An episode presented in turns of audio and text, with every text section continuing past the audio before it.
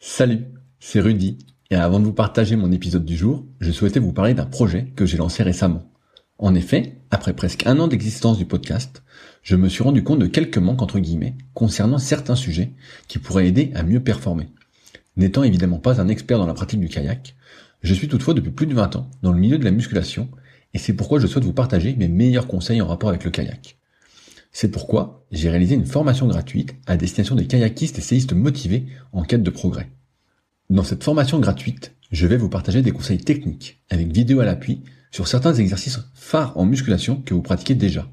Je vais également vous partager des conseils alimentaires, et notamment sur comment prendre de la masse utile, mais aussi sur comment éviter au maximum les blessures au dos et aux épaules si fréquentes pour beaucoup. Enfin, je vous partagerai ce qui est pour moi un trait de caractère indispensable à cultiver pour aller encore plus loin, parce que votre réussite ne dépend que de vous. Si vous êtes intéressé par cette formation gratuite, cela se passe directement sur le site www.secretdukayak.org en renseignant votre email dans la petite pop-up présente sur la page d'accueil qui apparaît moins de 5 secondes après que vous soyez dessus. J'espère sincèrement que cela vous aidera. N'hésitez pas à me faire un retour après avoir suivi cette formation gratuite si vous aviez des idées, questions ou suggestions. Salut, c'est Rudy et je vous souhaite la bienvenue pour ce nouvel épisode des Secrets du kayak. Le but de ce podcast est de vous partager ma passion du kayak de course en ligne et de partir à la rencontre des champions. Qui sont-ils et que font-ils pour performer au plus haut niveau? Aujourd'hui, je vous partage ma conversation avec Michael Ortu, qui est entraîneur de club depuis de nombreuses années et notamment du club d'Auxerre, qu'il a réussi avec ses collègues à amener au plus haut niveau. J'étais donc curieux de découvrir ses secrets. De plus, depuis peu, il a également été promu entraîneur national. On est revenu sur son parcours personnel, mais aussi professionnel, pour essayer de toujours mieux performer. J'espère donc que l'épisode vous plaira. Je vous laisse maintenant découvrir Michael et ses secrets. Salut Michael, comment vas-tu aujourd'hui? Eh ben ça va très bien, merci. Eh ben, c'est un plaisir de t'avoir sur le podcast depuis que euh, je crois qu'il y a maintenant euh, de nombreux mois, Eugénie m'avait parlé de toi en bien tu étais apparu sur euh, ma liste des personnes à interviewer et c'est donc maintenant bah, chose faite. Donc je voulais vraiment te, te remercier de prendre le temps, sachant qu'actuellement je crois que tu es euh, en stage, t'es pas euh, à Auxerre. Euh, non, là on est en stage au Portugal avec les collectifs Kayacom, Kayak Dame et Canoë Dame. On attaque la troisième semaine, on rentre, on rentre samedi à Verne.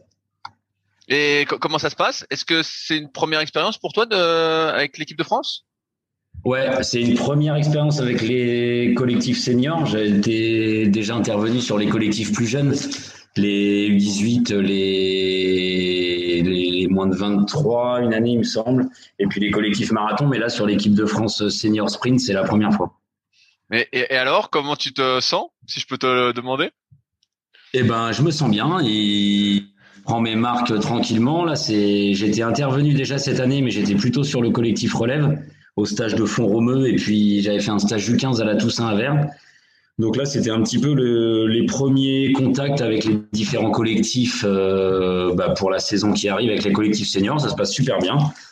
Ça se passe super bien avec les chefs de projet, là, donc les quatre chefs de projet. Enfin, il y a les trois chefs de projet, puisqu'Anthony est en Guadeloupe avec les canoës. Mais donc, avec Guillaume, François et Benoît, ça se passe euh, très bien. Là, on trouve nos marques et puis on est prêt à attaquer euh, la saison 2022. Bah, c'est cool. Bah, moi, je suis un peu sur les réseaux avec les stories que chacun met et tout. Euh, les conditions ont l'air exceptionnelles. Hein. Le bassin a l'air hyper plat. Ça a l'air d'être le régal. Hein.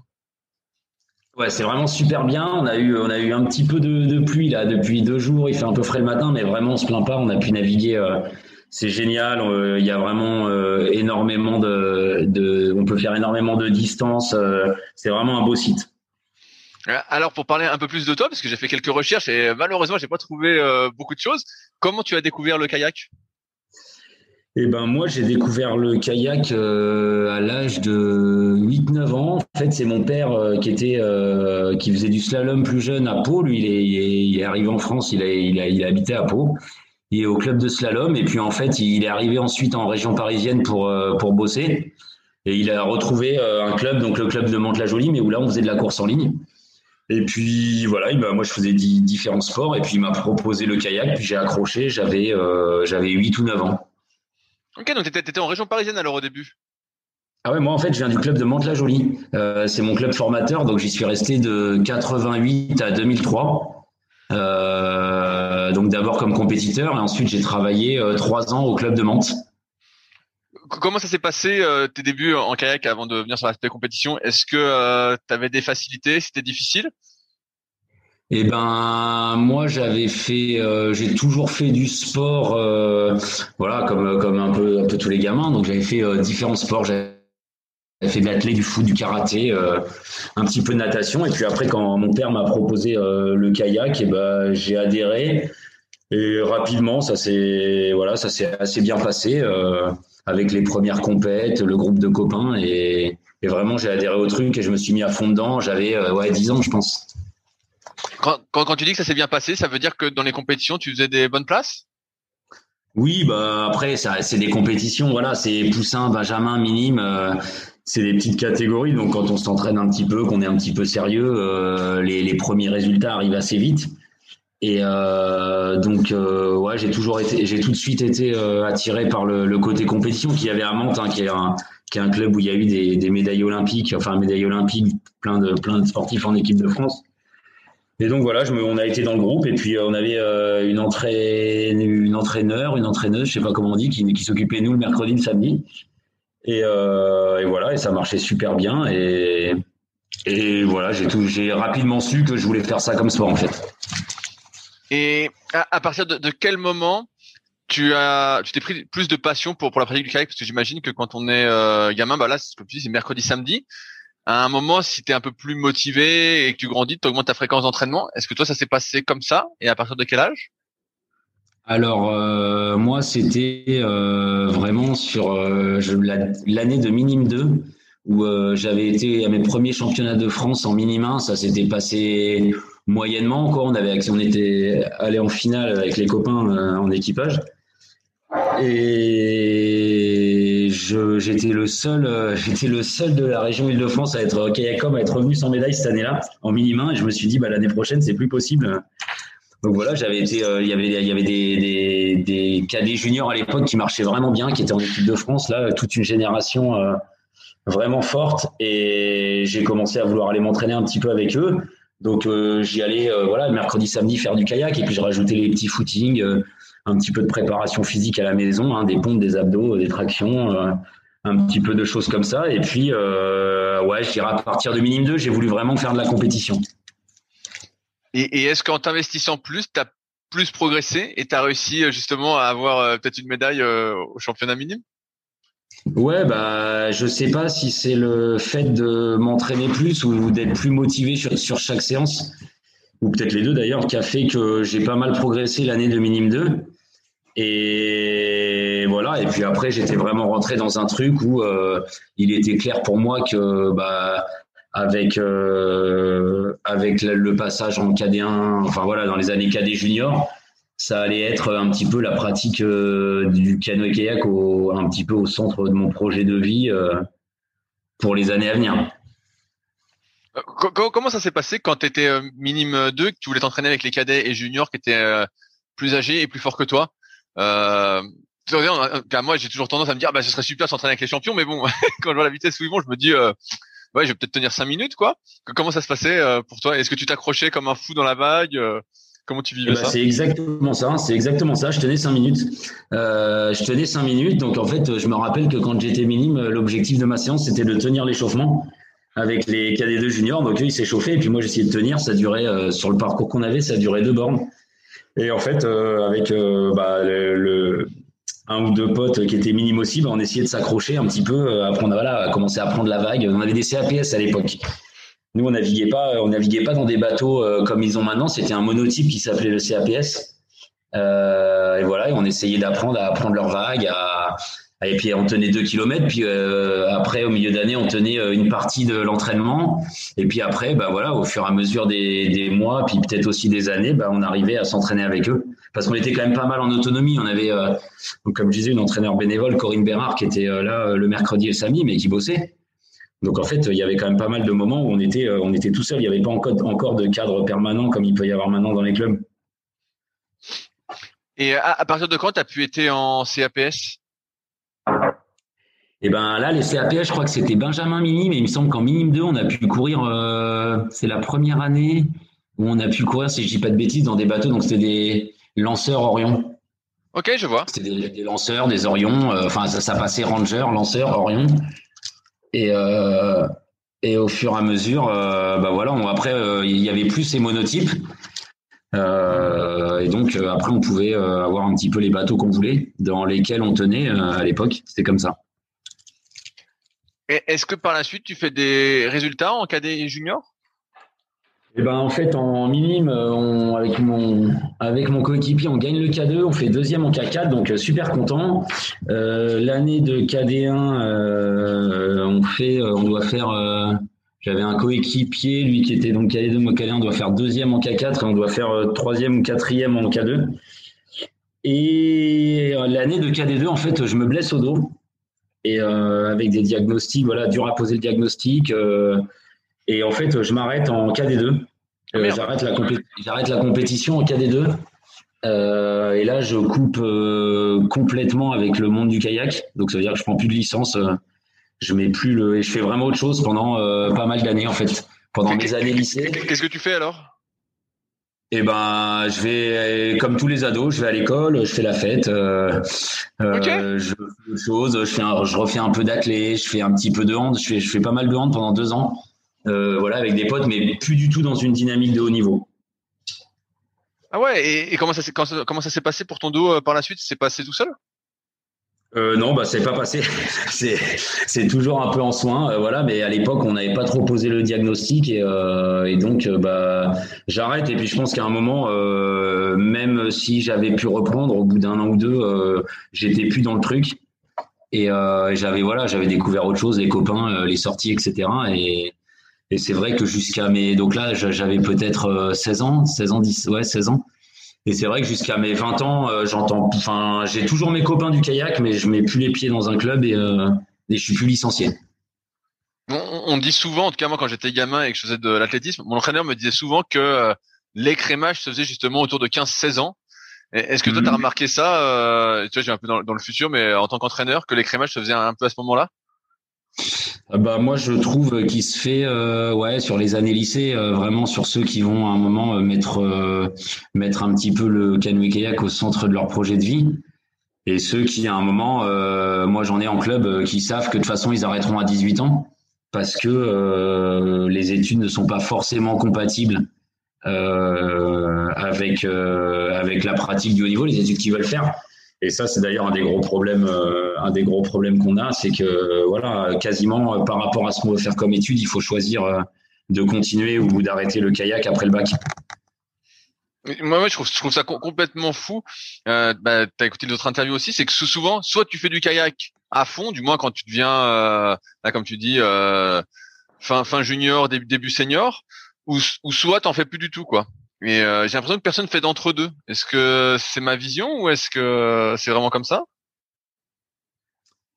Euh, je, ouais, non, mais ça, je suis assez d'accord. Euh, c'est, c'est où on met tout et de toute façon, on sait que pour euh, que pour performer, il va falloir vraiment tout mettre en place et que ça va être très très très compliqué d'avoir une vie normale à côté, un boulot ou des études sans aménagement et performer.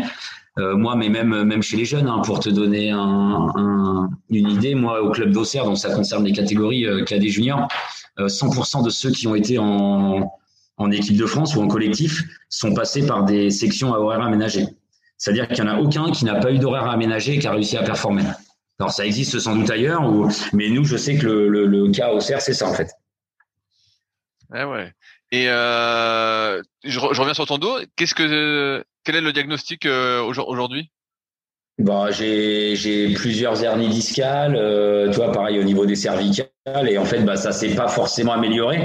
Après avec le recul et un petit peu les avis que j'ai pu prendre, c'est qu'en fait à l'époque euh, euh, il aurait plutôt fallu me conseiller de continuer le sport pour soigner mon dos, comme on le sait maintenant, que plutôt d'arrêter le sport en fait. Ça n'a pas permis de vraiment le guérir. J'aurais mieux fait de faire de l'activité peut-être un peu plus adaptée euh, à l'époque, en musculation, on n'avait pas pas tous ces exercices de prophylaxie qu'on peut faire maintenant.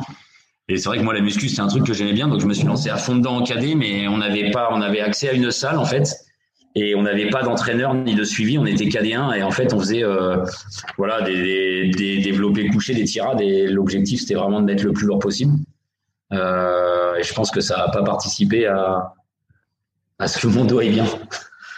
Ah, putain, mais j'imagine, tu vois, avec, le, recul, à posteriori, c'est toujours facile, mais que ça a dû être un, peu un choc, quoi. T'es à fond kayak et tout, tu progresses à fond, et d'un coup, bah, t'es, t'es roulé, quoi. C'est un peu le destin qui s'acharne. Euh, ouais, ouais, c'est ça. Alors après, euh, après voilà, j'avais fait euh, deux, trois, deux, trois médailles en minime. C'est pas pour ça que j'aurais eu des résultats après, tu vois. Mais c'est vrai que par contre, j'avais placé ça au centre un peu du projet. J'avais fait, j'avais demandé à accéder à l'époque au pôle espoir de Caen euh, où j'avais pas été pris pour les sports de camp. Euh, mais voilà, j'avais voilà, c'était ça. La vie tournait un petit peu quand même autour du kayak. Tu vois, quand tu veux t'entraîner, euh, t'es quand même tes potes, c'est le kayak, tes journées sont rythmées par le kayak, etc. Donc ça fait bizarre. Donc après, bah, on fait un peu le deuil et puis on passe, on passe à autre chose pendant quelques années euh, jusqu'à ce que ça me rattrape un peu, plutôt au niveau professionnel. C'est ce que j'allais dire. Comment ça te rattrape? Eh ben, euh, je fais des études. Euh, enfin, je fais des études. Je passe un bac euh, littéraire option art plastique, donc un truc qui m'intéresse pas forcément. Je me retrouve sur une fac de droit à Nanterre. et au bout de six mois, je me dis qu'en fait, euh, c'était pas du tout fait pour moi. ni ça, enfin ni les études, ni après bosser là-dedans. Donc, euh, bah, je reviens un petit peu. Euh, voilà, je me demande, je me, fais le tour un peu et je me demande ce que je devrais faire. Et en fait, bah, depuis que je, suis minime ou cadet, j'ai toujours voulu euh, en fait encadrer, entraîner. même à l'époque où dans les clubs il n'y avait pas de, de cadre, moi je voulais faire ça en fait comme boulot. Et donc, bah, je me tourne à ce moment-là vers un BE1 à l'époque, un, un brevet d'état premier degré. Donc, donc je quitte la fac et je m'inscris en BE1 et en même temps, je me réinscris euh, au club de Mantes-la-Jolie. Je me relicencie au club et je commence à encadrer bénévolement les équipes, euh, les équipes euh, minimes. D'ailleurs, à l'époque, c'est François During qui est, qui est CTR Île-de-France, donc on bosse avec François sur ça. et donc voilà, je commence à encadrer ça. Après, un petit peu le pôle espoir de Vers-sur-Marne à l'époque. Et puis j'ai mon BE1 et après le club de Mantes décide de créer un emploi. c'était l'époque, c'était les emplois jeunes. Et je, me, je suis embauché donc en 2001, au, 2000 ou 2001, euh, au club de Mantes euh, en emploi jeune comme euh, sur le poste d'entraîneur des minimes cadets juniors. Pour, passer ton BE1, tu as dû remonter dans un bateau Ouais, mais par contre, du jour où du jour où je j'ai repris une licence, bah, j'ai recommencé à m'entraîner et j'ai recommencé à m'entraîner comme si jamais j'avais jamais arrêté. En fait, je me je me rentraîne deux à trois fois par jour. Ah ouais, oh, et alors comment ça se passe? Est-ce que tu euh, retrouves rapidement ton niveau et même tu le dépasses? Bah, je retrouve rapidement mon niveau de minime et de cadet si tu veux, mais comme je suis senior, euh, c'est un petit peu compliqué, donc bah, je refais des compètes et tout, hein, mais euh, voilà, sans aucune prétention, quoi. Je fais des, je fais des courses, mais c'est Est-ce que tu penses que justement ces années-là sont pas rattrapables? Tu sais, il y a pas mal de, bah, de documentation, de documents sur l'entraînement des jeunes, de ce qu'il faut développer en fonction de l'âge, est-ce que toi, tu penses que c'est pas rattrapable ce que tu as, avec le recul, encore une fois, ce que t'as pas développé justement en cadet junior? Est-ce que ça, t'aurais pas pu le rattraper par la suite? Euh, non, je sais pas si j'aurais pu le, je sais pas trop, mais euh, non, je pense que c'est vraiment des années clés. Euh, vraiment, euh, enfin moi je m'en rends compte au niveau des sportifs que j'encadre. Euh, vraiment, cadet junior, c'est c'est vraiment les années où déjà on développe des choses et puis où on rentre vraiment dans une démarche de rigueur et et qui sont nécessaires, euh, nécessaires après à la, à la, pratique du haut niveau et où vraiment on développe des choses. Euh, ouais, je pense que je sais pas si c'est rattrapable, mais euh, moi en tout cas je l'ai je l'ai pas rattrapé. Ça c'est clair et net. Et, et, donc là, au club de Mantes, une fois que tu as ton diplôme, ton emploi jeune, donc tu t'occupes, tu continues à t'occuper des minimes, c'est ça? Alors je m'occupe des. En fait, j'ai un poste de, de, de c'est agent de développement. Les donc je fais un petit peu d'administratif, mais mes missions principalement elles sont sur le développement des jeunes euh, pour la compétition. Donc c'est-à-dire euh, il y a quelqu'un qui s'occupe de l'apprentissage du kayak, donc euh, bateau, polyéthylène, etc. Et moi je m'occupe des jeunes cadets juniors, minimes cadets juniors, on va dire tous ceux qui qui vont faire du national. Et en parallèle, il y a Grigor Obrégin, euh, qui est aussi au club de Mantes, qui lui a été médaillé olympique en C2. C'est un Roumain qui est arrivé en France bah, dans ces années-là et qui s'occupe euh, notamment des canoës du club et voilà et moi j'apprends pas mal de choses avec lui aussi parce que c'est vrai que je débarque un peu je suis sorti euh, depuis quatre ans du monde du kayak et j'ai vraiment eu aucun, contact. Et donc voilà, je bosse avec lui au club de Mantes. il entraîne, il entraîne notamment Michael Couton, Gérald Couton, qui sont à l'époque les gars, les gars qui sont un petit peu en haut dans la hiérarchie du canoë français sur les années de, enfin, en 2000. Et donc voilà, donc je bosse avec lui, il m'aiguille un petit peu, et puis je fais un petit peu ma formation euh, d'entraîneur euh, un petit peu avec lui sur euh, les années 2000 à 2003. Qu'est-ce que et si tu devais résumer trois quatre choses que tu as appris à, à, ce moment-là en, en, tant qu'entraîneur, tu, tu, dirais? Alors avec lui, c'était vraiment la rigueur, le travail, l'investissement. C'est vraiment voilà ces trois mots-là. C'est c'était vraiment rigoureux comme comme euh, comme méthode d'entraînement. Euh, et voilà, j'ai vraiment appris ça avec lui. Et puis moi qui suis plutôt, je suis, kayakiste. Et quand même, avec lui, euh, j'arrive à développer un petit peu mes compétences, entre guillemets, pour encadrer des canoës. Est-ce que tu peux expliciter les différences Je sais pas si on peut dire ça comme ça, mais les différences en termes d'apprentissage, en termes de transmission en tant qu'entraîneur, en, termes de kayak ou de canoë Quelles sont les différences? Parce que souvent j'ai interviewé des personnes et j'ai pas trop creusé ce sujet-là. Et comme je vois que tu l'abordes. Euh, eh ben non, mais moi c'était surtout les compétences techniques en fait. Euh, n'étant pas canoë, euh, il fallait que je me construise un peu mentalement l'image que j'avais de ce qu'était la technique en canoë. Et bon ça, voilà, Grégor il m'a expliqué un petit peu pas forcément les différences, justement pas les différences, mais vraiment la technique propre au canoë. Et enfin, sa technique propre au canoë, parce que je suis pas persuadé qu'il y ait, euh, ait une technique euh, magique euh, ni une technique unique. Mais voilà, lui, il m'a, donné un petit peu lui ce qu'il ce ce qu'il pensait de, de ce qu'il fallait faire en canoë.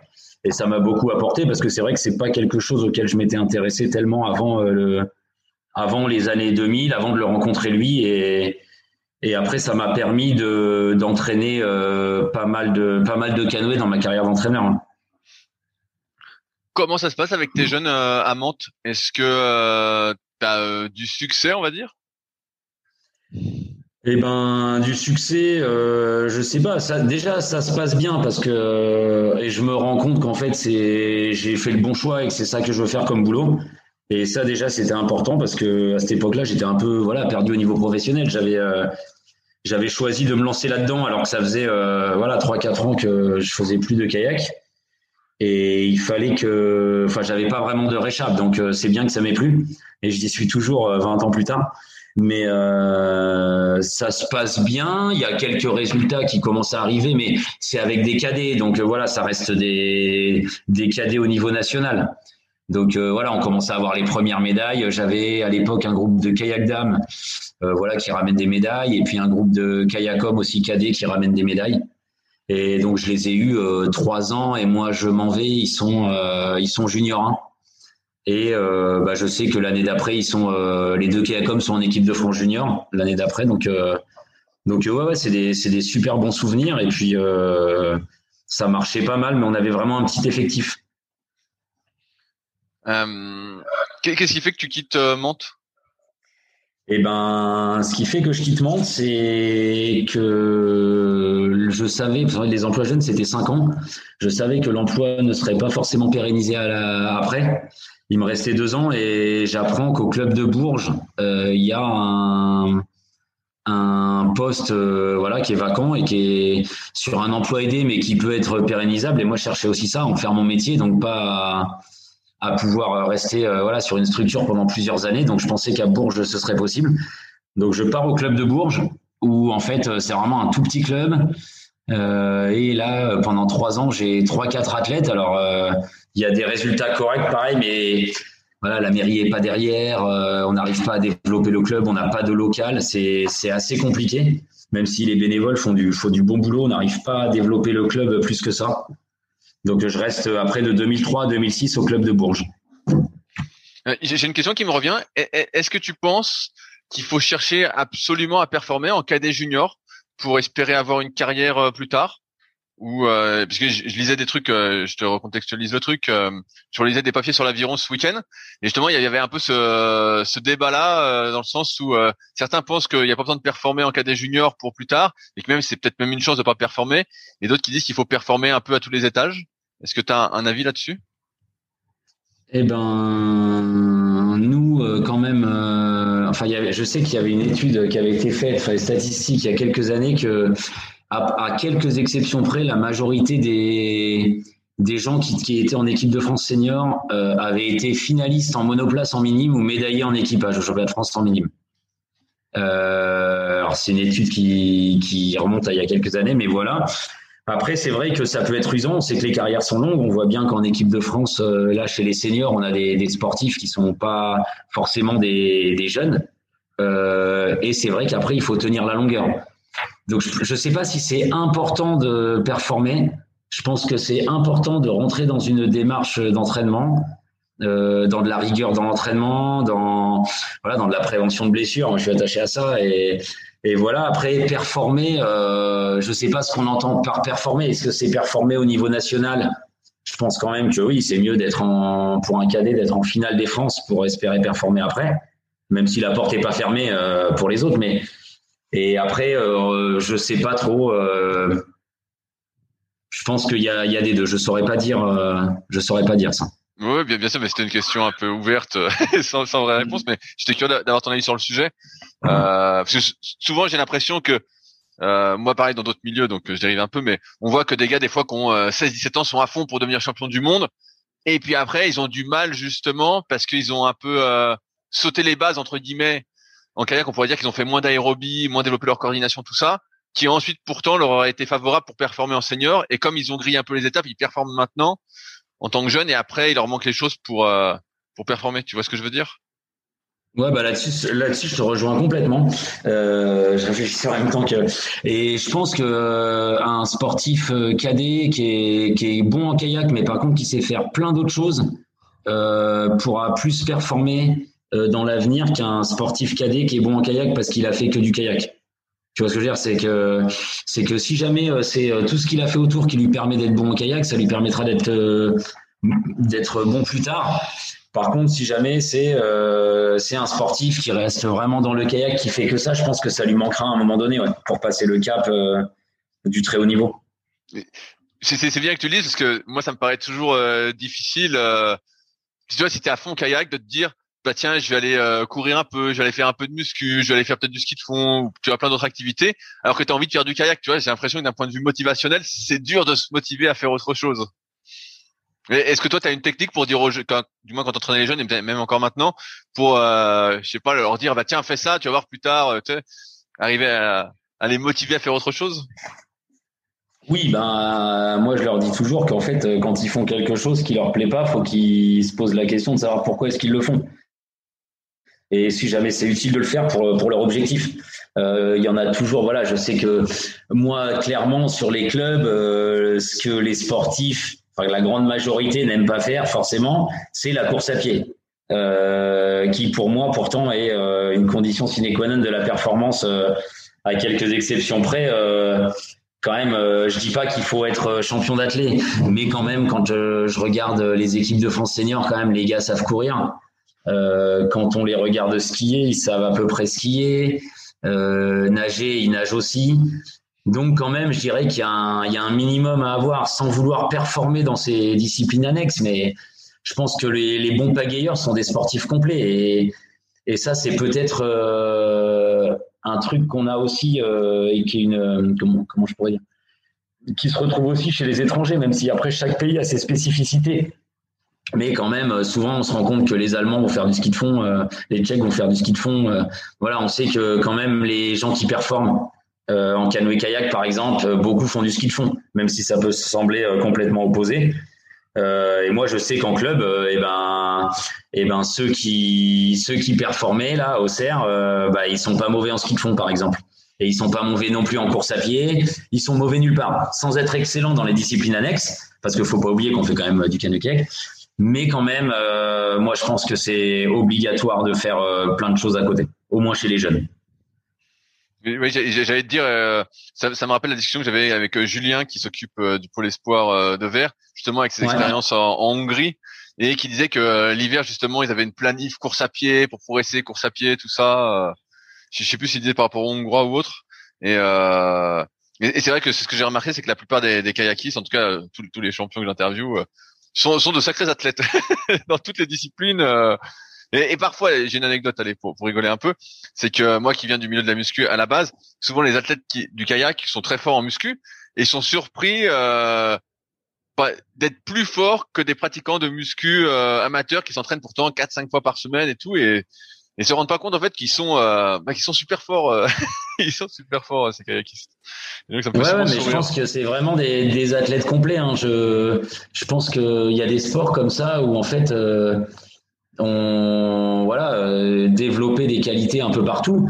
Et puis après c'est aussi je pense dans les sports où euh, on a un gros volume parce que là euh, là les les seniors ça arrive des semaines à 22 23 24 heures l'hiver. Pour les ceux qui s'entraînent le plus mais 24 heures de kayak il y a un moment enfin on pète un câble donc je pense que c'est important d'aller rechercher un peu d'aller un peu chercher un petit peu ailleurs et de trouver toujours un petit côté ludique, un petit côté plaisir. Là, je sais qu'il y en a pas mal euh, avec l'expansion du trail depuis plusieurs années. Moi, je sais qu'avec Cyril, euh, euh, il va, voilà, il va, il aime bien aller se faire du trail, il aime bien aller se faire du ski, il aime bien aller se faire du vélo. Et c'est important parce que sinon, les gars, ils pèteraient un câble à faire que du canoë-kayak en permanence, que ça, quoi. Je reviens sur ton expérience à Bourges. Au final, comme ça se développe pas comme tu veux, tu pars aussi de, Bourges? Eh ben ouais. Alors en fait moi quand même il y a un moment je savais que je voulais faire ça comme boulot mais je voulais aussi euh, j'avançais un petit peu dans l'âge donc euh, à la fin à Bourges euh, j'avais 20 28 ans j'attendais enfin surtout ma femme mon premier gamin et donc bah, à un moment il faut arriver il faut être pouvoir se dire qu'à un moment on peut se lancer là-dedans mais qu'on aura un salaire à la fin du mois qu'on pourra voilà fonder une famille etc. Et j'ai un, ancien copain d'Île-de-France aussi, euh, qui était euh, lui au club de Créteil, qui, qui est à Auxerre à ce moment-là, en 2006, et qui passe son concours de gendarme. Et voilà, parce que lui voulait sortir du canoë-kayak et qui me dit euh, Bah écoute, est-ce que ça t'intéresserait d'aller d'aller à Auxerre parce que en fait on est embauché en fait on était embauché à l'époque par l'office municipal des sports et mis à disposition du club à 100%. Donc ça veut dire qu'on avait un CDI, l'emploi était pérennisé et on était mis euh, vraiment euh, sur l'entraînement euh, au club d'Auxerre. Donc bah, c'était ça 2006 et donc en août, en juillet, je vais passer un entretien au club d'Auxerre et ça c'est un peu, je pourrais dire le un peu le tournant de ma, ma carrière professionnelle, mon arrivée à Auxerre en 2006. On, on, m'a dit qu'à Auxerre le, le plan d'eau était assez petit. Qu'en est-il exactement? Il est très petit, ça fait 1500 mètres. Ça fait 1500 mètres quand euh, et des fois il y a du courant et euh, des fois le niveau d'eau varie, mais bon voilà, on arrive à on a on a un canal qui fait 8 bornes qui est à un quart d'heure en bagnole, donc ça arrive qu'on prenne le bus ou qu'on y aille en voiture, on va naviguer et ça par contre toute l'année euh, c'est un tour fait 8 bornes, donc ça c'est bien. Mais sinon oui, le plan d'eau à Auxerre, c'est pas un grand plan d'eau. Et surtout c'est une rivière avec un barrage. Donc le niveau d'eau dépend de l'ouverture du barrage. Euh, c'est pas pas idéal, mais bon apparemment ça ça permet quand même de s'entraîner correctement. Quand tu arrives à Auxerre, est-ce qu'il y a un plan, euh, je veux dire un plan de développement pour toi? Parce que là on voit que à Mantes c'était les, les jeunes que t'entraînes, les jeunes compétiteurs. À Bourges, tu disais que tu avais trois quatre jeunes compétiteurs. Est-ce que là à Auxerre ton poste évolue? Et eh ben en fait, j'arrive à Auxerre, on est, on part au premier championnat de France de marathon en septembre, on est 6, donc ça fait pas beaucoup. Euh, il y a Cyril, sont toujours le voilà qui est lui il a le marathon ça se faisait pas trop. C'est un club qui est, euh, entre entre 15 et 20 au classement des clubs avec quelques médailles. Et en fait ce qui se passe c'est que le président euh, de l'époque et on va dire son assistant qui est maintenant le président Pascal Gouard donc qui travaille à l'époque à la mairie ils me disent ben vas-y en fait euh, nous on veut ça et on veut que le club se développe, on veut développer les jeunes et par contre euh, toi c'est ton boulot de le faire et on te met pas de contraintes, on te, tu te débrouilles en fait. Propose-nous des trucs. Alors qu'est-ce que tu proposes? Eh ben déjà, euh, moi je m'appuie à fond sur. Il y a une section sport-études déjà qui existe au lycée. Enfin, c'est une section officieuse. En fait, on, a le droit de mettre nos sportifs dans les classes euh, à horaire aménagé de l'AGA Foot. Donc, euh, moi, je saute sur l'occasion et je commence à remplir ces classes-là. À inciter en fait après le collège tous les gamins qu'il y a à les à, leur dire d'aller dans ce lycée-là, dans cette classe-là, et on commence à développer un petit peu cette classe-là où on arrive à être au début, on est 5, puis au bout de 3 ans, et on est 12-13. Enfin, il y a 12-13 gamins. On fait pareil avec le collège, en fait, qui est à 500 mètres du club, et on essaye aussi d'aller de, d'aller sur ces classes à horaire aménagé football. Donc, j'arrive à mettre euh, au début 2-3 gamins. Donc, ça, c'est un peu le début des, des, sections qui sont maintenant officielles. Mais au début, on se greffe là-dessus, et puis, euh, et puis ben, on bosse. Hein. Il n'y a, pas, il a pas 50 000 solution, on se met à bosser euh, beaucoup, euh, tout le temps, et puis euh, à dire aux jeunes d'aller amener leurs copains pour faire un essai, de développer l'équipe dans la quantité et dans la qualité en fait. Ça, ressemble à quoi la, vie d'un entraîneur de club? Une journée, une, journée type, c'est quoi par exemple?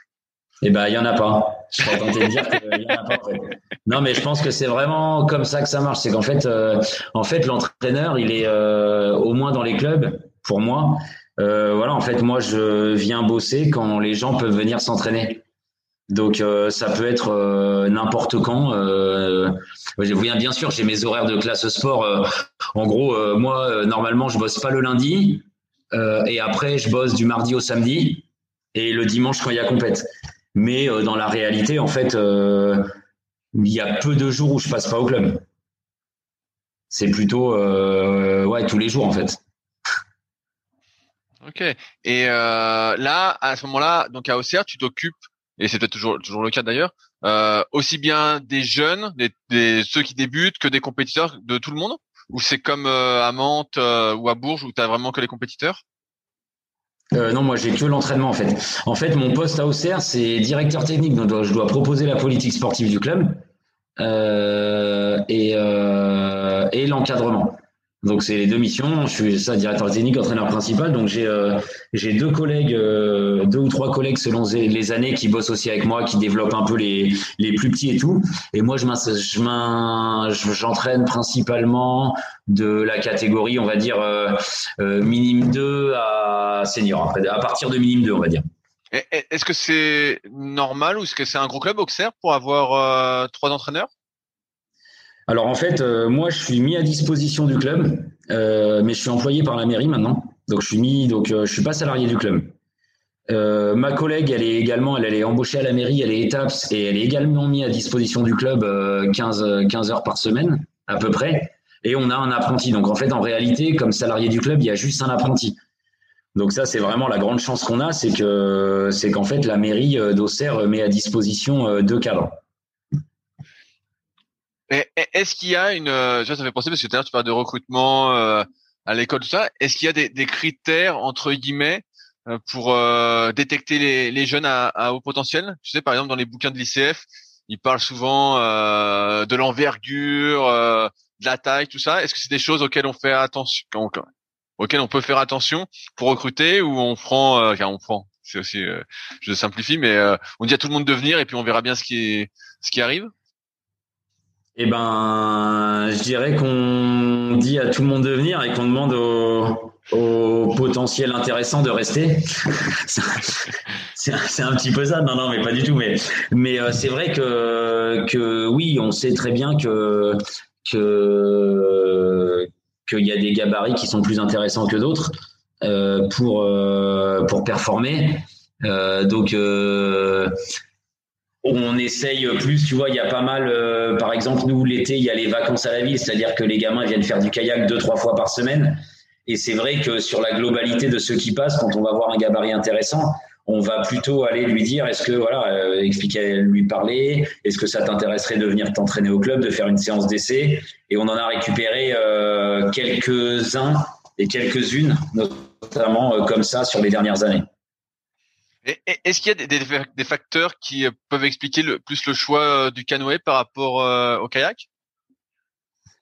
Eh ben, clairement, avant, je, enfin, je sais pas si c'est toujours le cas. Nous, c'est plus le cas, mais avant, ceux qui étaient pas très forts en kayak faisaient du canoë. Et ça, tu, voilà, c'est quelque chose qui revenait souvent. Après, moi, ceux que j'ai eu en canoë là au club d'Auxerre, c'était plus un choix parce que ouais, que, ce soit Eugénie qui était plutôt doué en kayak aussi, César, euh, était pas mauvais. voilà, c'est des gens. à un moment, il y a, une, vraie il y a une vraie, il y a, un vrai historique de canoë au club d'Auxerre. Il y a eu, plusieurs participants aux Jeux Olympiques en canoë. Et donc, euh, historiquement, il y a des gens qui viennent euh, pour faire du canoë. En fait, moi, c'est à la demande. Je contrains pas, euh, je contrains pas les sportifs à faire ci ou ça. Après, c'est vrai que de temps en temps, là, c'est le cas en junior. Voilà, on avait un canoë et il y a un gars qui est arrivé qui hésitait entre le canoë et le kayak. Voilà, on lui a dit si tu fais du canoë, ça pourrait faire un C2 sympa pour les France. Et après, il faut qu'il y adhère. Il n'est pas forcé, quoi. Ok. et, donc là, finalement, le club d'Auxerre, bah, de ce que je vois, c'est plutôt bien développé avec euh, tout ce que tu as mis en place. Eh ben ouais, ça marche euh, super bien. Euh, alors ce que j'ai mis en place, c'est plutôt ce qu'on a mis en place avec les dirigeants, les collègues et compagnie. c'est voilà, c'est aussi parce que à un moment les dirigeants ont fait confiance aux techniciens qu'on était et nous a dit bah en fait c'est vous qui savez ce qu'il faut faire et nous a pas dit en fait nous a pas, a pas essayé de nous apprendre notre métier. Donc ça je pense c'est super important. Euh, que ce soit voilà les techniciens qui développent parce que c'est quand même eux qui maîtrisent euh, normalement le sujet. Et nous, on a vraiment eu les mains libres avec mes collègues et ouais, ça a bien marché. Là, c'est vrai que maintenant, on est un gros club. Euh, ça fait dix ans qu'on est sur le podium des, des trois clubs français.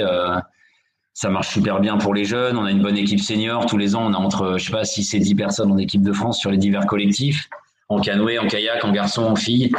Et ça se passe vraiment bien. C'est vraiment super. Ça, fait combien de temps que tu es à Auxerre là? 2006, donc euh, ah 16 ans. 16e année, ouais. Et ouais. Et, est-ce que c'était un but pour toi un jour de devenir entraîneur national? Euh, Non, non, non, c'était pas un but. C'était euh, moi, mon but c'était d'être entraîneur en fait. Après, euh, entraîneur national, euh, c'est c'est pareil. En fait, on s'occupe de voilà, on s'occupe de sportifs et on essaye de s'en occuper du mieux possible. Comment ça se passe euh, Parce que là, j'imagine, tu es toujours au club d'Auxerre et tu entraîneur national en plus. Tu peut-être un détachement avec la mairie. Comment ça fonctionne? Euh, En fait, j'ai pris un temps partiel à la mairie d'Auxerre. J'ai pris un 80% et j'interviens euh, sur les équipes de France, bah là, sur les stages et puis normalement sur les compétitions. Sur les compétitions, les Coupes du Monde, Championnat du Monde, Championnat d'Europe. Ok. J'ai 100, 110 jours à faire, 100, entre 100 et 110 jours à faire pour les équipes de France cette année. Quand, on, commence le kayak, j'imagine qu'il y a un peu des, euh, des prérequis euh, bah, techniques euh, à apprendre, tout ça. Là, quand t'entraînes vraiment, quand t'entraînes, tu, tu aides les meilleurs à, performer encore un peu plus. Sur quoi on, travaille? C'est quoi les, petits détails qui vont faire la différence pour toi? Eh ben, je pense que les petits détails euh, à ce niveau-là, euh, alors c'est vrai aussi pour les jeunes, mais encore plus là, ça va être vraiment d'individualiser au maximum pour chacun. Parce qu'en club, on va être un peu sur des séances un petit peu communes parce qu'on a des grands groupes. Et je dirais un peu, euh, même si on essaye d'individualiser, ça va être un peu la sélection naturelle. Et il y en a qui vont s'en sortir, d'autres qui adhéreront pas ou sur qui ça marchera pas et qu'on va un petit peu ignorer malheureusement. Et là, on va vraiment euh, individualiser, on va vraiment prendre en compte euh, le passé euh, des athlètes. là, si je prends des exemples, par exemple, sur les, sur les équipes seniors, là, on a des athlètes qui ont 19 ans, on a des athlètes qui ont presque 40 ans. ils n'en sont pas au même moment de leur carrière, de leur formation. Donc voilà, on va individualiser, on va essayer d'individualiser au maximum chacun pour qu'en fait chacun puisse se révéler et puis s'exprimer au maximum de son potentiel je te, je te pousse un peu. À, à, 19 ans, je me souviens encore du podcast que j'avais fait avec Julien qui m'avait vachement euh, intéressé. Euh, Est-ce qu'on est encore en train de euh, trouver sa technique? Euh, Alors que peut-être à presque 40 ans, euh, bah, je pense que tu parles de, de Maxime, qui avec qui j'avais fait un super podcast aussi sur la technique, tout ça. C'est ça l'individualisation? Ça va plus être peut-être dans la montée en volume d'entraînement ou qu'est-ce que tu appelles individualisation à ce niveau-là? Eh ben moi je pense que ça va être individualisation euh, physique, comme tu dis. Eh ben peut-être que peut-être que en l'âge avançant, on va peut-être un petit peu faire plus attention aux blessures, à la récupération, à toutes ces choses-là. Euh, et par contre, moi, enfin moi, j'avais lu le podcast de Julien où il disait que que en Hongrie on considérait qu'après 14 ans, c'est ça la technique, c'était bon. Euh, En fait, moi je pense que moi je, enfin moi je pense, au moins c'est comme ça que je fonctionne, qu'en fait la technique, là avec Max ou Cyril, enfin il n'y a pas un jour en fait où on parle pas de la technique. Il y a chaque séance, on retravaille sur de la technique, on, analyse la technique, on, enfin tout le temps en fait. À chaque séance, et ça, je pense euh, que je le fais autant avec les poussins ou Benjamin quand je les ai au club qu'avec euh, les seniors là. On parle de technique tout le temps en fait. C'est quoi la bonne technique? La question au piège. Quelle est la, bonne, technique, c'est celle qui permet à chacun d'aller euh, vite. Je pense que la technique, elle est individuelle. On a des, on a des, des, des enfin, je sais pas comment dire, des obligations. Euh, il y a des choses, euh, il y a des choses qu'on retrouve. Il suffit de regarder tous les champions. Si on regarde les, les finales des jeux, on a, euh, on a des choses qu'on retrouve chez tout le monde quand on va parler de transmission, de fixation de main, de, de transmission, de, de, connexion entre le haut et le bas. Mais par contre, si jamais on regarde par exemple la finale du, du C1000, là où il y avait Adri, euh, les quatre, il n'y en a pas un qui pagait pareil en fait dans les quatre premiers au jeu. Et pourtant, ils vont tous vite. Donc c'est que ils ont trouvé en fait leur technique qui leur permettait euh, d'aller vite.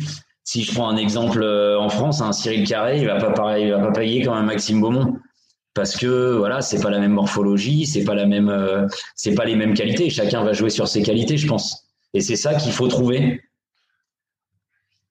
Justement, euh, j'avais un, petit débat tout à l'heure euh, avec ma partenaire d'entraînement sur l'appui. tu on entend pas mal de. Il y, a, deux courants. Je vais résumer comme ça. Soit tu te tractes proche du bateau, soit tu vas écarter. Mais est-ce que tu as un, avis là-dessus? Bah, Par exemple, Cyril, moi j'ai l'impression qu'il écarte beaucoup, qu'il est très euh, très dansant. Je sais pas si on peut dire ça comme ça. Et t'en as d'autres qui, voient. Oui, il est très dansant, mais il sera d'accord. Il m'a, il m'a dit quand je l'ai vu à Marseille, il m'a dit, euh, pense que c'est une danse. Donc, euh, ouais, ouais, ouais. Je, trouve qu'il danse. Et euh, est-ce que tu as un avis aussi là, dessus Pour toi, c'est encore une fois une question de, de test et d'individualisation. Est-ce qu'il faut être proche du bateau, pas proche du bateau, plus écarté, tu vois? Euh, C'est une question que je me pose un peu quand je suis sur l'eau. Je me dis tiens, euh, qu'est-ce qui est le mieux? Et euh, c'est quoi euh, la, meilleure chose à faire, euh, Mika? Alors moi, moi, je dirais, pour résumer, je dirais on plante près du bateau, on écarte après, mais ça va dépendre peut-être du moment de la course, du profil du pagayeur. Et moi, je pense qu'on est souvent limité euh, dans son pagayage par l'aisance qu'on a aussi et la capacité qu'on a à prendre des risques, bah, notamment sur l'avant, tu vois, de, et peut-être que bah, on va aller plus vite à un moment en ayant euh, moins d'amplitude, en étant plus près du bateau, parce que ça va nous permettre d'être, euh, de nous sentir plus fort. Ou euh, quelqu'un qui va avoir une grande aisance comme Cyril, qui va pouvoir, comme tu dis, aller danser dans son bateau et, et pouvoir s'exprimer sur sur ce pagayage-là. Et moi, j'avais vraiment tendance à avoir il y a quelques années un pagayage pour moi, une idée vraiment une idée vraiment du, du pagayage. Alors, euh, je sais pas si je te donnais, euh, si tu connais, euh, moi pour moi le pagayage c'était c'était Coverden. Je sais pas si. Bien, bien sûr, bah, je vois bien, très très aérien. quoi. Voilà, c'était ça, c'était droit. J'avais l'impression que c'était super fort en fait ce qu'il faisait. Et, euh, euh, bah, en fait, il y a des athlètes que j'entraînais qui m'ont prouvé qu'en fait, euh, bah, ils m'ont prouvé que mon, image, euh, enfin la représentation que j'avais du pagayage idéal était fausse parce qu'ils ont fait autre chose et ça leur a permis d'aller plus vite. Et donc voilà, au fur et à mesure des années, je me suis plutôt euh, mis dans le truc de dire aux sportifs, voilà, de regarder, de dire bah toi ça, ça te convient bien à toi, ça, ça te convient bien à toi. Mais par contre, n'oubliez pas qu'à un moment, il va falloir composer des équipages. Donc il va falloir trouver un pagayage commun euh, qui sera propre à votre équipage et qu'il va falloir quand même, euh, sans faire des compromis, à un moment, euh, trouver des choses qui peuvent aller ensemble et qui permettent de performer dans un biplace ou un K4. Est-ce que justement tu penses que ce biplace ou ce 4 places, c'est un peu un passage obligatoire pour apprendre à bien pagayer techniquement? Oui, je pense que l'équipage, c'est super formateur. Et puis, quand on regarde quand même les, le nombre de médailles euh, qu'on peut rapporter d'un championnat du monde ou de Jeux olympiques en monoplace et en équipage, la priorité, c'est enfin c'est quand même, euh, on peut ramener beaucoup plus de médailles quand même en équipage qu'en monoplace. Donc, euh, ben, faut quand même pas hésiter à former les gamins euh, dans les bateaux d'équipage. Et maintenant, on a des superbes, on a des, des mini, des mini bateaux, la mini K2, mini K4, mini C2 et tout, qui sont des super bateaux Et je pense que ça, ça pourrait vraiment aider au développement de la culture d'équipage en France. Je trouve ça toujours assez difficile, je fais un petit aparté, sur le fait que le kayak c'est un sport individuel, mais également aussi un, un sport collectif avec ses histoires d'équipage, et qu'en plus tu progresses mieux quand tu t'entraînes en groupe euh, à peu près du même niveau que tout seul. Euh, comment tu vois la, pratique du kayak pour toi? Est-ce que c'est un sport collectif, euh, un sport individuel? Je pense pareil que ça va dépendre des gens. Pour moi, pour moi, ça a toujours été un sport collectif en fait.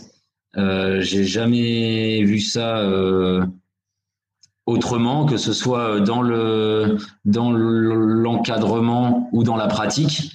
Euh, ça a toujours été un truc. Alors ça arrive de s'entraîner tout seul et tout. Hein, il faut en passer par là, mais mais quand même. Euh, enfin moi, dans ce que je m'entraînais, c'est le plaisir de faire du truc avec les autres. C'est les copains, c'est le groupe. Euh, et je pense que c'est voilà, c'est un c'est un sport individuel. alors je sais plus qui disait le sport individuel à progression collective, mais je suis assez d'accord. Et qu'il faut se servir du groupe pour progresser individuellement. Euh, oui, moi je dirais, voilà, c'est peut-être un sport individuel. On va dire que c'est le plus collectif des sports individuels. Tout à l'heure, tu parlais euh, d'aisance. Euh, j'ai l'impression, et c'est peut-être mon, point, mon point de vue extérieur de tout ça, que euh, pour, pour moi en tout cas, pour gagner de l'aisance, faut faire pas mal d'éducatif. Et j'ai pas l'impression qu'il y ait beaucoup d'entraînement, de séances, on va dire, d'éducatif. Qu'en est-il exactement? Eh ben moi, les éducatifs, je les mets principalement quand j'identifie un problème. C'est vrai que j'en fais pas beaucoup non plus.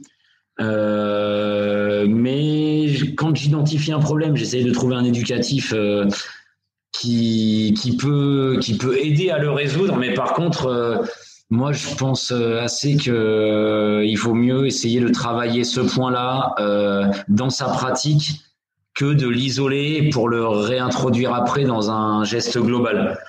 Je pense qu'on peut en faire des éducatifs, mais c'est vrai que moi, au quotidien, j'en fais pas faire beaucoup. Alors, il y a des, il y a des sportifs qui adhèrent et d'autres euh, qui adhèrent pas. Ça, c'est assez personnel. Ça dépend pas mal des athlètes. Après, dans les jeunes catégories, oui, on en fait. On en fait pas mal, des exercices d'équilibre et tout. Mais je pense que toutes ces qualités-là, on peut aussi les travailler en dehors du kayak et pas forcément dans son kayak. Est-ce que tu peux développer ce point-là? Eh ben, je pense qu'il y a des, il y a des sports autres comme, bah, par exemple, on disait le ski de fond, mais même le ski alpin. Euh, euh, la natation, euh, etc., qui vont permettre euh, de développer des qualités qui vont être facilement transférables dans la pratique du canoë-kayak, comme en natation, par exemple, la création d'appui et l'indéformabilité. Ça, ça va être quelque chose qu'on va pouvoir retrouver chez nous. en ski, envoyer le poids de corps, etc., et de prendre des risques, d'aller au déséquilibre. Et après, ça, ça va être transférable dans notre activité. Et en même temps, ça va développer plein d'habiletés différentes et moi, je suis vraiment euh, pour la pratique euh, vraiment de beaucoup de sports là chez les jeunes, beaucoup de sports différents. Et puis après, on a aussi des sports chez nous, voilà, des sports d'eau vive, etc., qui peuvent être pratiqués en complément et, former des athlètes euh, qui ensuite pourront prendre des risques sur de la course en ligne, etc. excellent point auquel je pensais pas. Est-ce que tu penses justement que c'est tu sais, il y a pareil, il y a, il y a, deux tendances là-dessus. C'est un certain certaine catégorie de la population qui fait du kayak va penser que c'est bien si tu fais du slalom, de la descente, de la course en ligne, que tu fais vraiment toutes les activités du kayak pour ensuite te spécialiser. Euh, et d'autres, bah, tu vois, comme tu avais écouté, qui sont à fond course en ligne, course en ligne, course en ligne. Toi, tu es plus de la première euh, mouvance? Eh ben, moi, je dirais que je suis partagé. J'ai vraiment du mal à trancher sur ça. Vraiment, j'ai vraiment du mal à trancher. Euh, c'est une discussion que j'avais avec Cyril euh, il y a peu de temps. Là, on en discutait. Alors, il y a six mois, je vais penser que c'est super bien, et six mois après, je vais penser que c'est absolument pas nécessaire. Euh, je pense que c'est un plus, mais que c'est pas obligatoire. Voilà, si je peux résumer. Je pense que voilà, ce serait un plus, que c'est bien de déjà parce que ça permet de faire euh, d'autres choses. Euh, mais par contre, en France, on a eu un peu cette euh, cette obligation. Hein, on nous a un peu obligés. moi, je me rappelais, je me rappelle là sur les tests d'entrée en section de haut niveau pour la course en ligne, fallait savoir esquimoter. Et moi, clairement, depuis le temps que je fais du kayak, j'ai vu peu de gens en course en ligne avoir euh, besoin d'esquimoter, euh, même très rarement. Et voilà, il y avait un peu toutes ces choses un peu euh, obligatoires. Je pense que ça peut être un plus si jamais euh, la personne a envie d'y aller, voilà, et qu'elle pense que ça peut lui apporter quelque chose de faire de l'eau vive. Mais moi, c'est vrai que ça m'est arrivé dans ma carrière d'entraîneur de forcer euh, des jeunes à aller faire du slalom ou de la descente alors qu'ils en avaient absolument pas envie, ils avaient même peur, et ça a plutôt généré des blocages que des, des choses qui leur ont permis après d'avoir plus d'aisance en course en ligne. Est-ce que si on n'a pas envie de faire quelque chose, faut pas le faire? Euh, ça, ça dépend quoi.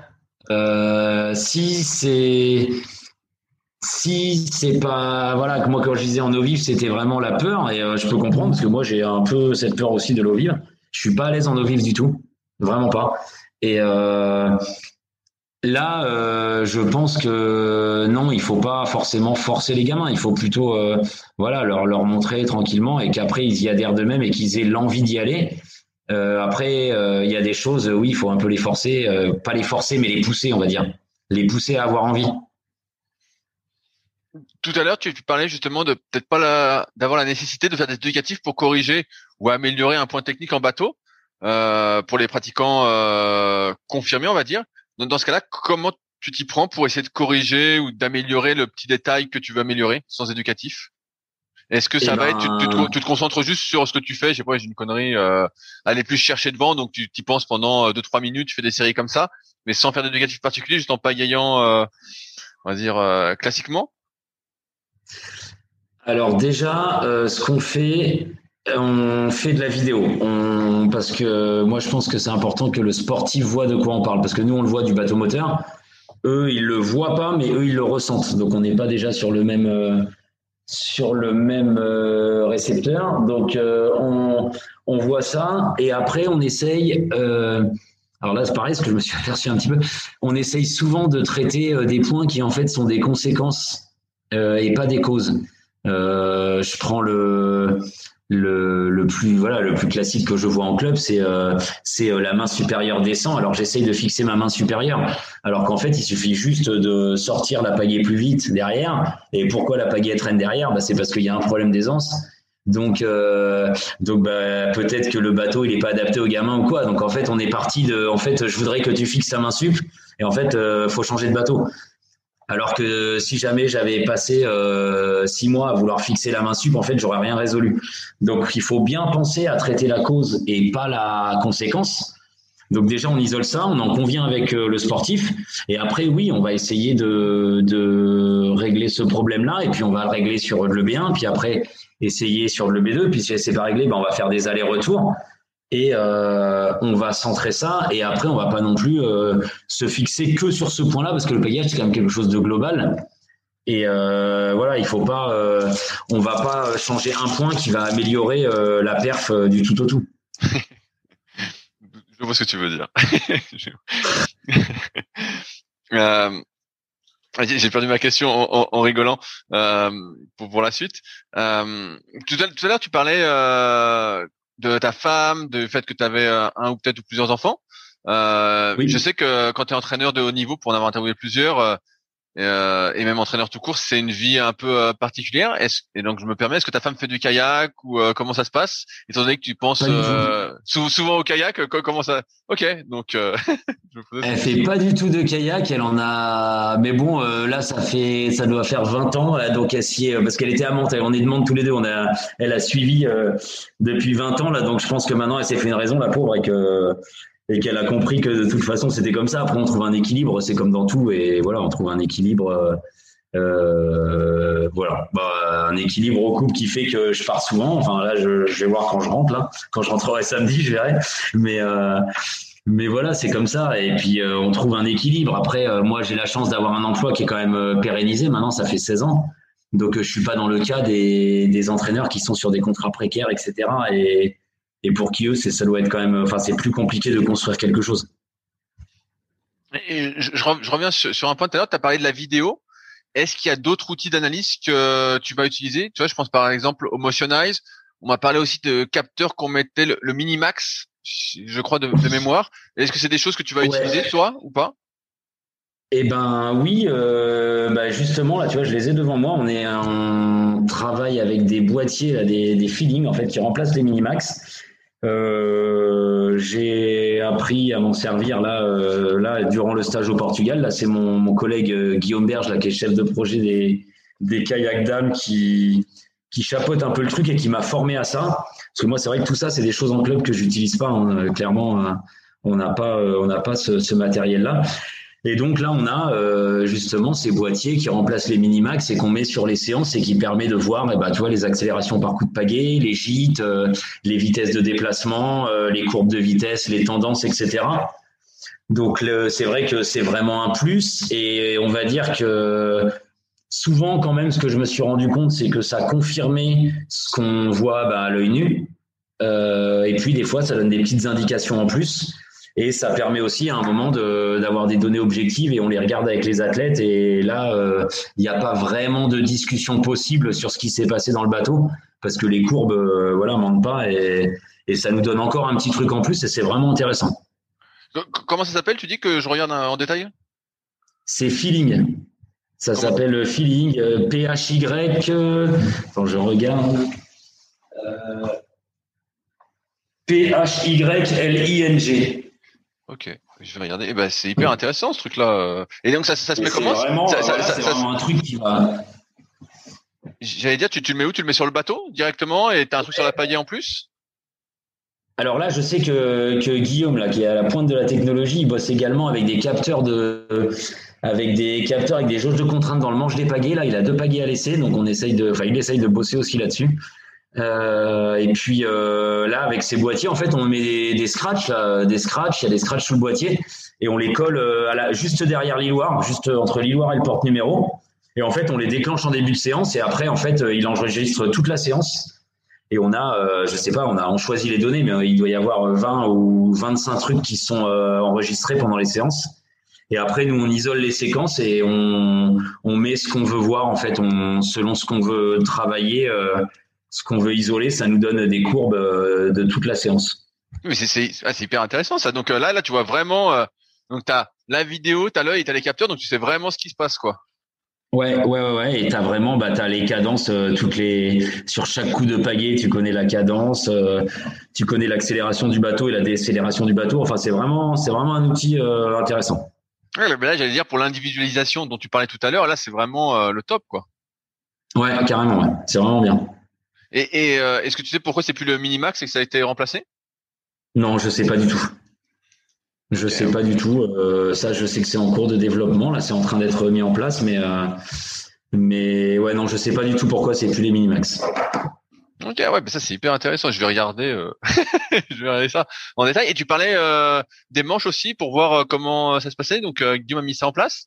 Donc là, comment ça se passe avec, comment ça se passe avec les manches? Alors, tu tu vois euh, derrière des données comme quoi tu tords le manche ou pas C'est ça, c'est tout à fait ça. Ouais, tu as des jauges de contraintes dans le manche et, euh, et en fait, euh, alors ça, je crois que c'est au début du. Moi, vraiment, je m'occupe pas de ça parce que je maîtrisais pas du tout ça. Donc c'est Guillaume qui saurait mieux répondre, mais il me semble que ouais, ça, ça analyse la, la déformation un petit peu du manche par coup de pagaie. Ok, ouais, c'est c'est hyper intéressant. Je vais regarder tout ça euh, en détail. Moi qui aime bien euh, creuser tout ça. Euh, justement, c'est un autre point que je voulais aborder avec toi, c'est que là, ça fait une vingtaine, d'années que tu entraînes à peu près. Euh, donc, tu entraîné en club. Là, tu as un nouveau poste, on va dire là-dessus. Donc, tu apprends pas mal de choses. Est-ce qu'il y a des, des, ressources que tu utilises pour te former un peu plus, pour apprendre, à part l'échange avec les autres athlètes, les autres entraîneurs? Est-ce qu'il y a des choses que tu suis particulièrement? Ouais, alors euh, moi je, bah là déjà, euh, enfin moi j'ai toujours fonctionné comme ça. Euh, de, je suis une éponge. Enfin, j'essaie vraiment de, de, de, de, prendre de partout en fait dans les échanges avec les entraîneurs. Là, là depuis depuis ces deux mois là, en fait, moi j'ai bon voilà, j'étais en club et là j'apprends à nouveau plein plein de trucs avec les entraîneurs en poste là, avec des mecs qui ont fait du, voilà, qu'on fait du très haut niveau là. François, il y a François, Philippe, voilà François, il a, ça fait longtemps qu'ils entraînent sur du très haut niveau. Donc là, j'apprends vraiment plein de trucs et c'est vraiment cool. Et voilà, il y a Guillaume qui me forme. Lui, il est vraiment sur la technologie. Là, il m'a formé sur des trucs que moi, je maîtrise pas du tout. Euh, et après, moi, de mon côté, euh, je suis vachement ouvert sur la prépa physique. J'ai passé le, le, le, début de prépa physique Cometti là, à Dijon en, 2015, 2015 ou 2016. Et voilà, et depuis, euh, c'est vraiment un truc qui m'intéresse. Euh, c'est vraiment un truc qui m'intéresse parce que euh, on a du mal à trouver de la préparation physique appliquée vraiment au kayak. Donc voilà, moi j'essaie de me faire un peu mon truc avec ce que j'ai appris et puis avec mon expérience de kayak d'un autre côté.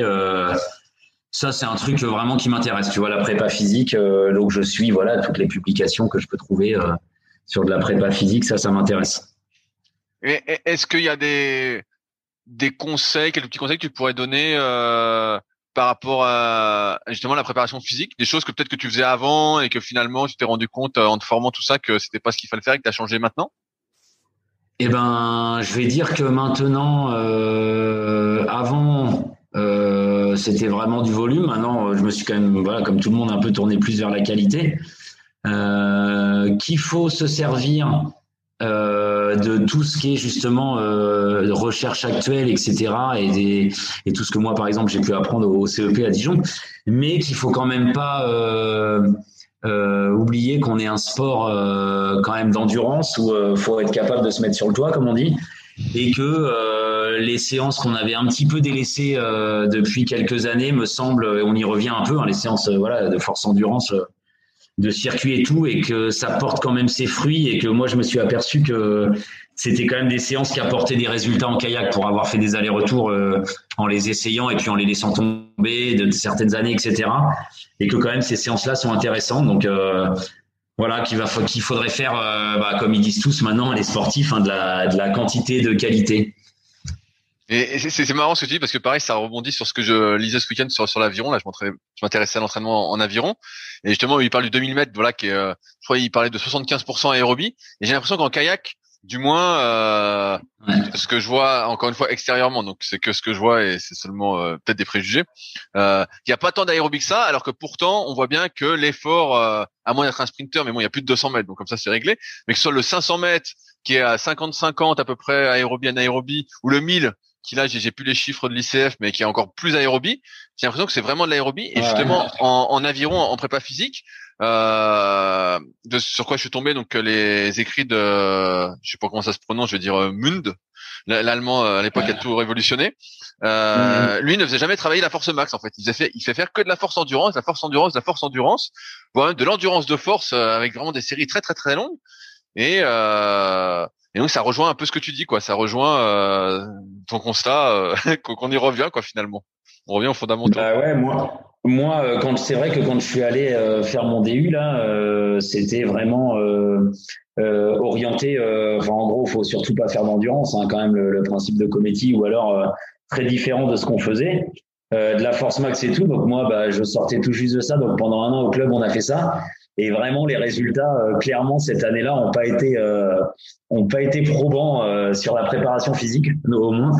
Donc après, l'année d'après, je suis revenu un petit peu à des choses, mais en gardant quand même à l'esprit ce que j'avais appris là, mais en revenant sur des choses un petit peu plus euh, traditionnelles de, nos, de notre milieu. Et puis là, c'est revenu un petit peu pas mal. Donc là, bah ouais, tout ce qui était type circuit, je sais qu'en aviron, ils font beaucoup de, enfin, ils font un circuit avec beaucoup de reps, etc. Et moi, je pense que ouais, qu'on y revient un petit peu et que c'est pas plus mal. Ouais. Ouais, bah tu vois, ça revient pareil ce que disait Julien par rapport aux Hongrois, qui eux font surtout de la force endurance et euh, pratiquement pas de force max. Et, mmh. euh, et finalement, on voit bien que vu le nombre de coups qu'on met en kayak sur un 1000 euh, ou même sur un 500, euh, finalement, on est plus proche. Euh, je sais pas, je vais compter rapidement. Euh, je sais pas sur un 1000, je suis pas assez expert, mais peut-être des 200 ou 300 coups de pagaie. Euh, et donc finalement, ça fait quand même euh, une sacrée, une sacrée endurance de force qu'il faut développer, quoi. On est loin de la ah force bah max de quelques secodes, quoi. Ouais, c'est sûr. Hein, tu comptes que tu vas mettre, euh, je sais pas, 120 coups de pagaie à la minute, en gros, en moyenne peut-être. Donc, tu vois, quand tu fais une course qui fait deux minutes, t'en as mis. Et mais par contre, je sais pas combien de fois t'as mis vraiment 120 kilos dans ta pagaie, quoi. Honnêtement, pas beaucoup. donc, donc, au final, euh, c'est vrai que ouais, on vient un peu à la force endurance et je pense que c'est pas mal. Et avec aussi cette vertu euh, des circuits un petit peu, moi je me rappelle des époques euh, où il y avait les tests de minutes, etc.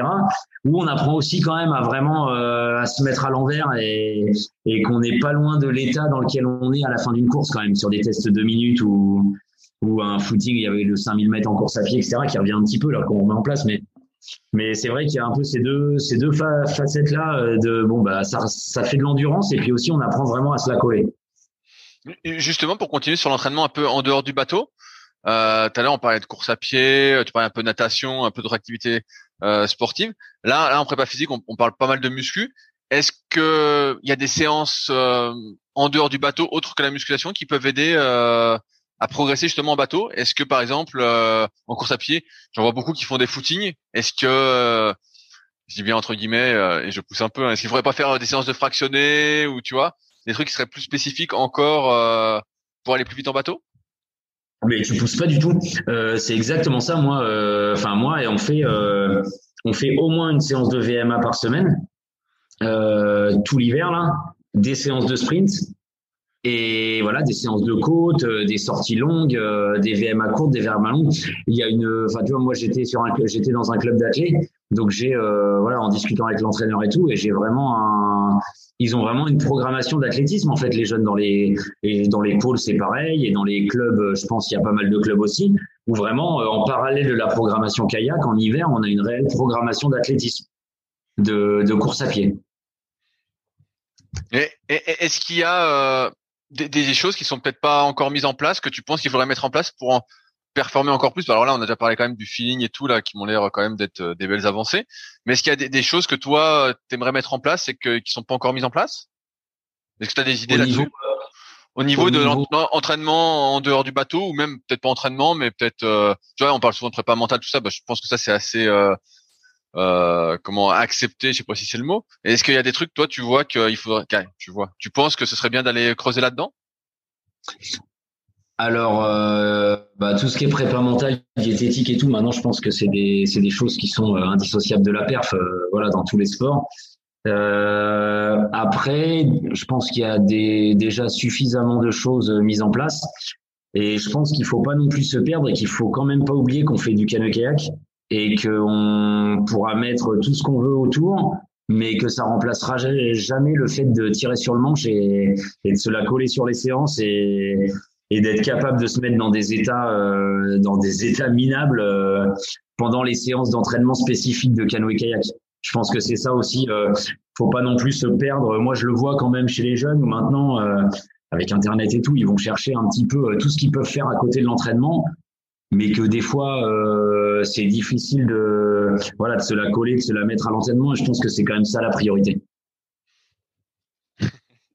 Je, je, je, pense, je pense bien aussi. Euh, Aujourd'hui, est-ce que tu as euh, des des rêves entre guillemets dans, dans le milieu du, kayak? On, on, voit dans, ton parcours que euh, au début, bah voilà, tu fais du kayak, euh, tu t'es blessé, puis tu es revenu au kayak, tu voulais être entraîneur, donc tu as eu euh, à Mantes, puis à Bourges, puis au club d'Auxerre, là tu es entraîneur national. Est-ce que tu as euh, une évolution, euh, je sais pas comment dire, un, rêve? Par exemple que tu aurais vis-à-vis du kayak, un truc que tu n'aurais pas encore accompli que tu voudrais accomplir? Oh bah il y en a plein. Je voudrais bien, je voudrais bien entraîner des sportifs qui ramènent des médailles aux Jeux, qui ramènent des médailles championnat du monde, qui ramènent des médailles championnat de France. En fait, c'est à chaque fois euh, pareil. En fait, c'est un challenge non, j'ai pas de rêve pour moi euh, personnellement. C'est de, voilà de continuer à pouvoir faire ce que ce que j'aime et d'essayer de le faire bien en fait. Est-ce qu'aujourd'hui tu montes encore un peu en bateau? Euh, ouais, bah là je me suis reblessé il y a deux trois mois, donc euh, j'étais pas monté. Puis là au Portugal, euh, euh, bah là on est remonté avec les collègues un petit coup parce que quand même il fait beau et et ça titille un peu. Mais je montais encore jusqu'à jusque pas mal jusqu'au mois de novembre l'année dernière, ouais. Là, avec euh, cet emploi-là, euh, bon, j'ai un peu moins de temps et tout, donc euh, je m'entraîne moins, mais ouais, je monte encore en bateau régulièrement. J'ai l'impression que c'est un peu comme le, vélo, le kayak. Une fois que tu sais en faire, tu perds pas toutes ces histoires de stabilité, d'équilibre. ouais, non, je. Alors, je t'avoue que c'est une question que je me pose même plus. Ben voilà, je, je, la pose alors. mais euh, c'est vrai que là, euh, quand, euh, mais même, même, je dirais les trois ans à Mantes, là, quand j'étais plus jeune, que j'ai arrêté, la stabilité en fait n'a pas été un problème. Et ça, je pense que c'est quelque chose que tu vas acquérir si jamais tu commences jeune. Moi, j'ai commencé, j'avais 7-8 ans, et vraiment, je me rappelle pas euh, que m'être euh, posé la stabilité comme un problème. En fait, ça, ça a jamais été un problème. Je suis tombé à l'eau plein de fois, comme tout le monde, mais j'ai, pour moi, ça faisait, enfin, c'était pas un problème en fait de tomber à l'eau. Et, bah... et j'y pense plus en fait. Je t'avoue que je t'avoue que ça m'arrive encore de tomber à l'eau, peut-être des fois. Ça m'est arrivé il y a pas forcément si longtemps, mais c'est pas quelque chose que c'est enfin j'en ai pas peur et euh, c'est vrai que j'y pense plus. Enfin tu vois quand je monte dans mon bateau, c'est pas un truc auquel je pense la stabilité, c'est vrai. J'arrive un petit peu euh, au bout de mes questions. Est-ce que toi il y avait des sujets que tu voulais aborder qu'on n'a pas abordé? Si jamais. Euh, non, bah écoute, je crois qu'on a bien fait le tour avec euh, avec euh, le club, euh, un peu l'équipe de France. non, bah dire que voilà que moi je reste attaché aux, aux sections sportives, aux aménagements et ça vraiment j'encourage tous les tous les entraîneurs de club à bosser dans ce sens-là et et leur dire que vraiment ça ça permet vraiment de faire des belles choses parce qu'on a des sportifs qui sont là-dedans donc ils sont au centre du, de leur projet euh, qui viennent, qui sont et c'est vraiment euh, en tant qu'entraîneur, c'est vraiment des un truc un truc super de pouvoir euh, s'occuper de sections comme ça. Voilà, il faut aller bosser dans les lycées, dans les collèges et avec les profs de PS, il y a quand même des trucs à faire. Et je pense qu'on augmentera notre niveau notre niveau chez les jeunes en développant le plus possible ces classes-là. Et est-ce qu'il y a un conseil que tu te donnerais si tu pouvais remonter le temps? Euh, c'est un conseil que je me donnerais. Euh, il y en a plein, mais euh, euh, écoute encore, voilà, écoute un peu plus, écoute encore plus. Ouais, t'as l'air d'avoir une bonne mémoire, donc ça va. Est-ce qu'il y a quelqu'un que tu aimerais entendre sur le podcast? Eh ben, j'ai déjà entendu pas mal de monde. Euh, je sais pas si tu es bilingue, peut-être euh, peut-être un étranger ou. Je suis pas euh, bilingue, mais c'est en cours. Euh, J'essaye d'avoir des étrangers. Bah là, il y a Maxime Richard que tu as entendu? Oui, oui, j'ai vu. Ouais. ouais Donc là, là prochainement, il y aura Fred Jobin, donc entraîneur canadien aussi qui va venir euh, s'exprimer. Ouais, ok. Donc, donc je, je, commence à attaquer euh, les étrangers pour savoir ce qu'ils font et partir à la euh, comment à la rencontre de leurs secrets pour voir. Euh, ça peut être des choses à faire en plus, mais. Euh... Est-ce que, est-ce que par exemple, tu avais eu Albert Pernet ou qui était. J'ai pas eu Albert Pernet, mais je vois qui c'est. Qui était entraîneur de Babac, Babac, il me semble, quand il a fait champion du monde du K 1000 mètres. Eh ben c'est une bonne idée ça. C'est vrai que J'y avais pas pensé. Je connaissais de nom et euh, Sabine, tu l'as déjà eu, je crois. Bien, bien sûr, bien sûr. Euh, je l'ai vu il y a pas longtemps en plus. Sabine, si voilà, tu nous écoutes. Bah... Euh. Ouais. Et, et, Donc, bah, voilà, super. Des... et bah super. Bon bah c'était c'était c'était sympa. J'ai eu toutes mes réponses que que j'espérais. Maintenant à moi de mettre en place tout ça. Et je vais regarder tout ce dont tu m'as parlé. C'était c'était super. Euh, bah, je te souhaite une euh, bonne fin de stage. De toute façon, je vois que c'est le régal de toute façon. Donc, euh, je pense que ça, va bien, cool. ça va bien se passer. Et puis, a priori, si Cyril est toujours ok, dès qu'il fera un peu meilleur, je devrais passer à Auxerre. Donc, euh, ce sera eh ben, l'occasion. ce sera l'occasion d'aller s'amuser ensemble. sur... Carrément, ouais. Carrément. Bah super. Et ben merci encore de ton temps, Mika, et à bientôt, j'espère. Et ben merci beaucoup. À bientôt. Salut. Si vous êtes encore là, c'est que l'épisode vous a plu.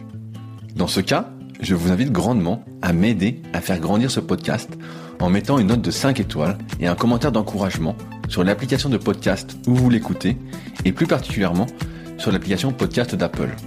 Cela m'aidera d'autant plus à accueillir les meilleurs kayakistes français grâce à la crédibilité que vous me donnerez. Enfin, vous pouvez retrouver la retranscription écrite de cet échange sur www.secretdukayak.org. En attendant, laissez glisser et à la semaine prochaine.